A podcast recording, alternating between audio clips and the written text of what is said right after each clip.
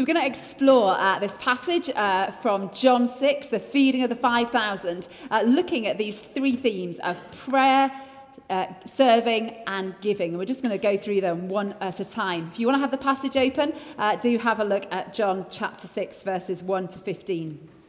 So, at the beginning of this passage, we meet Jesus on a mountainside at the far side uh, of Lake Galilee.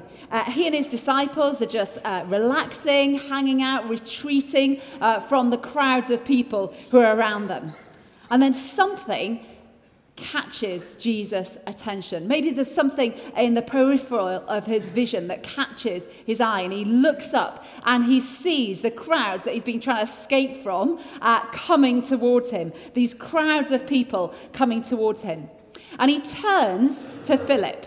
Uh, we don't know exactly why he turns to Philip in this instance. It's probably because uh, Philip is from that part of Galilee. He's from that region. And so he might know uh, what's around in that area. And he turns to Philip and he asks this Where shall we buy bread for these people to eat? Where shall we buy bread for these people to eat? Maybe Jesus assumes that Philip will know where he can buy bread for this crowd of people to eat. But if you think about it, the whole question is completely ridiculous. Even if Philip did know that there was a bakery nearby, I doubt that there'd be a bakery nearby there, or in fact, in the whole area, that would have enough bread to hand to feed the number of people that were in the crowd that were coming towards Jesus. We read that there were 5,000 men in that crowd. That was just the men. Then there's the women. So we can suspect that there'll be about 5,000 women as well. So we're on about 10,000. And they didn't have like childcare, nurseries, childminders in those days. Uh, and so all the children will have come along for the ride too. And remember, they didn't have birth control in the same way that we do. So I expect there were a lot of children in that crowd. So we're talking about 20,000 people in this crowd. Jesus is asking Philip, where can we buy bread to feed 20,000 people? And Philip is immediately struck by the task, the impossibility of the task that Jesus is asking him. And he says this um, It would take more than half a year's wages to buy enough bread for each of them to have a bite or even a crumb. It's impossibly saying there's absolutely no way, Jesus, that we can feed these people. He doesn't even get to thinking, where on earth will we find a bakery uh, with enough bread to feed this many people? He's just struck by the impossibility of the, of the task. And so, why does Jesus ask such a ridiculous request of Philip? John says in verse 6 this He asked this only to test him for he already had in mind what he was going to do. Jesus already knew what he was going to do. But he puts this impossible task before Philip because he wants to test him, because he wants Philip to realize that he can't solve the problem. He wants Philip to trust in him. He wants his disciples' faith to expand. He wants Philip to surrender to him. Confession time at 11:38 this morning. I have an issue with pride. Now, I often think I'm right. I actually know I'm right. Um, you've got to feel sorry for Dave. He has to work with me on a daily basis. I am generally right, though, aren't I, Dave? Uh, and uh, my husband, John, he has to live with me uh, as well. I, I just think, you know, hey, I've got this. I've got it. I have this tendency towards pride. And sometimes uh, my pride means that I struggle to admit uh, that I can't do things on my own. Uh, and as a confident person, I've noticed that there's a fine line between being confident and actually being proud. There's a fine line between confidence and pride. But I know that I'm not the only person in this room who has an issue with pride. I suspect that actually nearly all of us in this room have some issue with pride. We think we can manage on our own. We think we can sort our lives out by ourselves. For some of us, it doesn't look like overconfidence, but it actually looks like a sort of unworthiness, an unworthiness or a, deep insecurity. But either way, pride tells us that we can't do it, we can do it on our own. Or it tells us that we're unworthy for God or anyone else to bother with us. Pride makes us say we're okay, even if we're actually not. Pride tells us that we can't lose face, that we can't possibly admit that things really aren't okay or that I'm struggling. Ultimately, pride prevents us from coming to God and saying, God, I can't do this. I can't do this. I need you. I can't do this on your, our own. And the challenge for us is to surrender, is to surrender our pride to God and say, we can't do this on our own. And when we surrender all this to God, that's when we get on our knees and we start to pray. When we realize that we haven't got it sorted, that we can't do it on our own. But unfortunately, for lots of us, it's our last resort. We get on our knees and start bringing those things to God as a last resort rather than a first resort. Prayer is all about surrender. Jesus knew what those people on that hillside coming towards him needed. He knows the seemingly impossible tasks or challenges that are before us as individuals or before us as a church. He knows our pain and our struggle. Psalm 139 tells us uh, that actually God knows us. He searched us and He knows us. He knows everything about us. He knows the things that are filling us with joy. He knows our relationships. He knows us as a church and he knows the challenges that are before us as a church. He knows uh, the wrestling that we're going through at the moment uh, to do with our future strategy. He knows the budget shortfalls that we have. He knows uh, that we're going to have Alpha starting this week and he knows the people that we're thinking of inviting along. He longs for us to surrender all these things to him in prayer and invite him to get involved. That's why, as a church, we believe that we're called to pray first. It's all about surrendering everything to God. Jesus knew how he was going to tackle this problem of feeding these 20,000 people. But he wanted his disciples to surrender it to him, to trust him, to recognize that only Jesus had the power to solve this seemingly impossible situation. And so he calls us to pray. Secondly, uh, Jesus calls us to serve. Uh, when I was growing up, I uh, lived in Shipley. It's actually got a Y on the end, but you say Shipley if you live in Shipley. And it's in West Yorkshire. And just down the road from Shipley is Bingley. And, uh, and Bingley uh, is the home of the Bradford and Bingley Building Society. And on a regular basis, I used to walk past this building, which is on the screen, uh, the Bradford and Bingley headquarters in Bingley. And, uh, and I never really noticed it. It was just sort of there, didn't really notice it. Until about oh, 15, 20 years ago, uh, there was one of these uh, things that came out. And this building, the Bradford and Bingley headquarters in Bingley, uh, was nominated within the 10 of the UK's most ugly buildings. You can see why. You're with me? It was built between 72 and 1974, and you can tell it was vile. I hadn't really noticed it before. But then, after it became, it was nominated as one of the UK's uh, 10 most ugliest buildings, I just started to notice it all the time. And I used to think, why hasn't anybody done anything about this building? It is disgusting. And I got to the point where if I was on the bus passing it, I would look the other way uh, because it's such a horrible building. It is now no longer. You'll be delighted to know it was pulled down by Sainsbury's uh, to build a new Sainsbury's. and I had one of those moments with this passage from John 6. I know it. I've seen it. You know, I've been a Christian for 38 years. I have read this so many times that sometimes things are so familiar that you don't notice what's going on. And when I was reading this passage on Tuesday uh, to prepare for today, one verse really jumped out at me that I hadn't really noticed before. And it's verse 5. Jesus looked up and he saw a great crowd coming towards him. Jesus looked and he saw. Jesus sees the great crowd.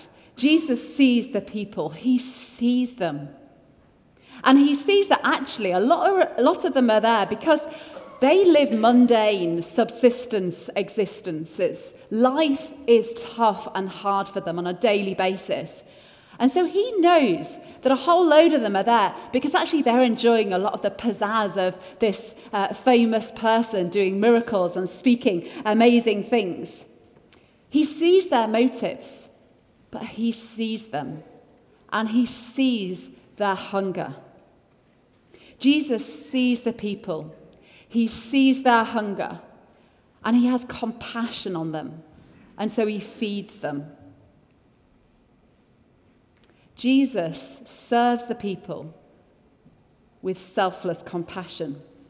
And there's something else going on here as well. He doesn't do this on his own. Jesus invites his disciples to come and take part with him, to join in with the miracle. He says to them, How are we going to feed all these people? He, he's saying, Come, come to his disciples, come and be part of this. And they take uh, Jesus' invitation and they start to serve alongside him and join in with what he's doing. We know that Philip has a little think about how on earth he's going to make his, his wages stretch to buy the bread to feed all these people. And then we find out that Andrew uh, heads off and starts to see if anybody's got any food. And he comes back with this little boy who has uh, two uh, little pickled fish and five little barley loaves. Uh, it's hardly a feast for the masses, but they want to join in with what Jesus is doing. And at some point in all this, the disciples must have realized uh, that Jesus has this situation under control because they start to trust him. Uh, they start to just do what he's asking them to do without questioning what's going on. Uh, they get everybody seated on the grass, uh, and Jesus gives thanks and he starts to distribute uh, the fish and the bread to these 20,000 people that are sat down on the grass on this mountainside by the side of Lake Galilee. And the disciples start to join in serving uh, with Jesus. And then there is just so much, and there's so much food that there's loads left over as well. And so Jesus says, Go and collect up what's left over. And the disciples join in and start to collect up what's left over. It wasn't anybody else's job to feed the people or to clear up the mess that was left over at the end. Jesus wanted his disciples to share in his miracle, and that meant they all had to join in in serving as well. As a church, Jesus invites us all daily to join in with what he's doing in the world and through the church. Sometimes we can have a tendency uh, as people uh, in a church to think that church is actually somebody else's responsibility. Especially in a church like this, where there's a staff team, there are people employed uh, to make church happen in a sense. Uh, in a church the size of ours, there are actually 900 regular attendees at P's and G's. And so we sort of think to ourselves, well, there are 900 other people that could be on the welcome team or the coffee teams. Uh, there are 900 other people that could be helping with our children's ministry or our youth work. Uh, there are 900 other people that could be a mentor or join the Alpha cooking team. There are 900 other people who could be helping at Soul Food or in the caravan or whatever. But if you and I have responded to Jesus' call to all of us, follow me, follow me, then that means uh, that we all have the joy and the responsibility of sharing in Jesus' mission every day, serving Him in our places of work, serving Him where we spend our every day, serving in Him in this church. Whoever we are, we all have gifts to bring to the party. It's no mistake that, that the Bible talks about the church being the body of Christ. We need each other because we're all different. Some of us are sat here thinking, but I haven't got anything to bring. Every single person has something to contribute to serving. And as Jesus demonstrates, we're to serve by feeding the hungry. As a church, we're committed to doing this together uh, through our soul food ministry on a Saturday evening, uh, where we put on a banquet for those who are homeless or marginalised in our society. But we also feed the hungry in the projects and the charities and the organisations that we support, like Tearfund and World Vision as well. We also feed the hungry uh, by offering hospitality ourselves, by opening our homes and welcoming people in. On that hillside by Lake Galilee, Jesus invites his disciples to share in his ministry, to join with him in serving, to bring about transformation to people's lives. We're called to serve. And lastly, we're called to give. I came across uh, this quote as I was preparing for t- today that really resonated with me. It says this Our response to the Lord's testing is too often the same as Philip's. We measure the need, quantify our inadequate resource, and resign in hopelessness. I felt like this at the beginning of the week when I was watching uh, all the pictures and images and news reports that were coming out of Indonesia following the um, earthquake and tsunami there. That sense of hopelessness. I'm sat here in Edinburgh. What on earth am I supposed to do? How am I supposed to respond to the suffering, the need that is so evidently there on the other side of the world? Yeah, I can pray about it, and I did pray about it, but what else can we do? In March, as a church, we gave £42,000 on our Micah Fund gift day. Uh, and lots of that money is used to support charities and projects around the UK that are doing incredible work. But we always reserve some of the money uh, that is given on the Micah Fund gift day uh, to be able to respond to the disaster emergency appeals, uh, committee appeals that are put out if there's a disaster or an emergency of some sort around the world. And so, one of our responses uh, to the Indonesia earthquake uh, appeal was that when the DEC put out appeal on Thursday, we were able to respond immediately on your behalf as a church and send £6,000 to that appeal. Sometimes we can resign in hopelessness, and sometimes we can do something about it. God can miraculously transform our little contributions into something substantial and transformational for Him. The disciples were faced with this problem. How on earth are we supposed to feed this crowd of 20,000 people? But the feeding of the 5,000 reminds us this that we never know exactly what Jesus will do, but we do know that he will often do something that we've never thought of. We never know exactly what Jesus is going to do, but we can know that he often does things that we've never thought of.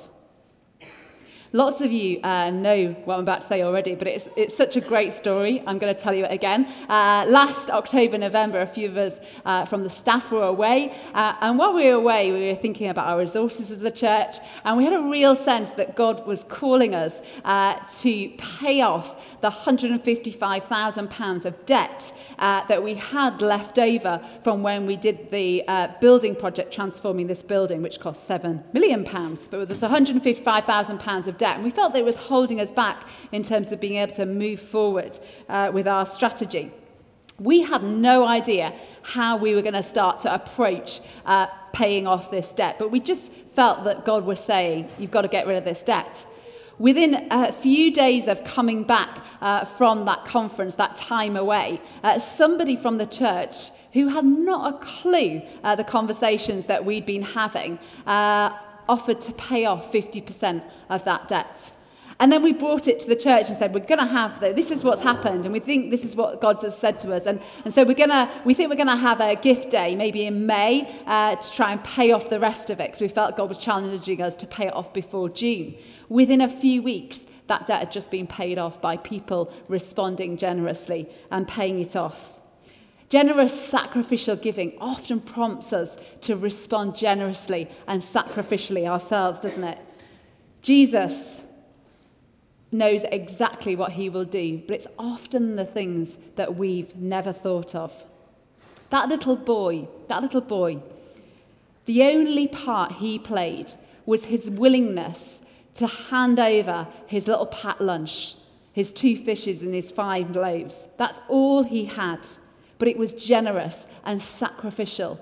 And Jesus transformed it into a banquet to feed 20,000 people.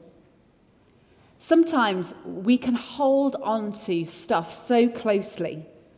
We perhaps become so worried or scared about having enough, so concerned about what's going to happen next week or next year, that we're scared of surrendering our little to God.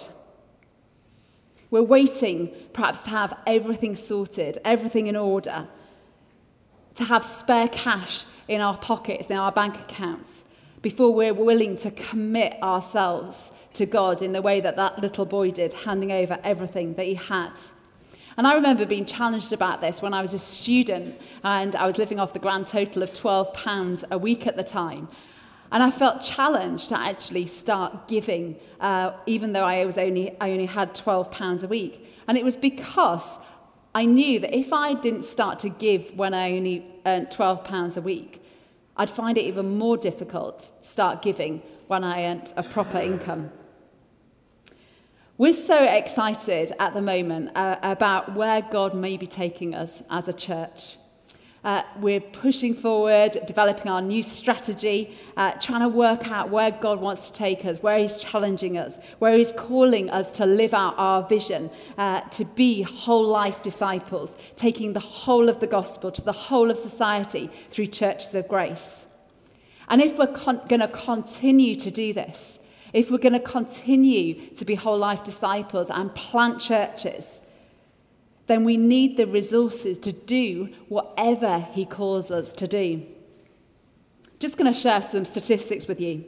Uh, when we planted mustard seed, uh, which was our last church plant 18 months ago, uh, we gave £54,000 uh, towards uh, Rich, who's leading that, his income uh, for the first 18 months or so, and various other things. The 40 or so people that went with mustard seed also, rightly, uh, took their giving with them to mustard seed, and that was approximately £6,000 a month. And so essentially, planting mustard seed over the last 18 months has cost us £160,000. And that was right, and that is exciting that we've been able to do that. And that we believe that God is continuing uh, to call us to make whole life disciples. In the next year's budget, which starts in about two weeks' time, uh, this uh, whole life discipleship will cost us £161,000 uh, in the next year. Our social transformation ministries uh, will cost £112,000 in the next year, and that is only doing the basics of what we do week in, week out, running soul food, B's and T's, Alpha, things like that, uh, count, our counselling service, not actually starting any other new ministries at all, which we hope to do. And none of these numbers include uh, the cost of running the buildings or our operations staff either. We're so, so grateful uh, for the generous and sacrificial giving uh, by people in this church. It is truly incredible. But in order to grow and to move forward, we need a significant increase in giving.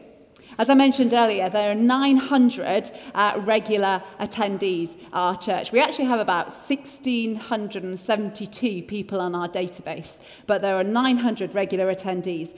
665 to 700 are adults. I can't remember the exact figure. It's, I think it's 665 are adults.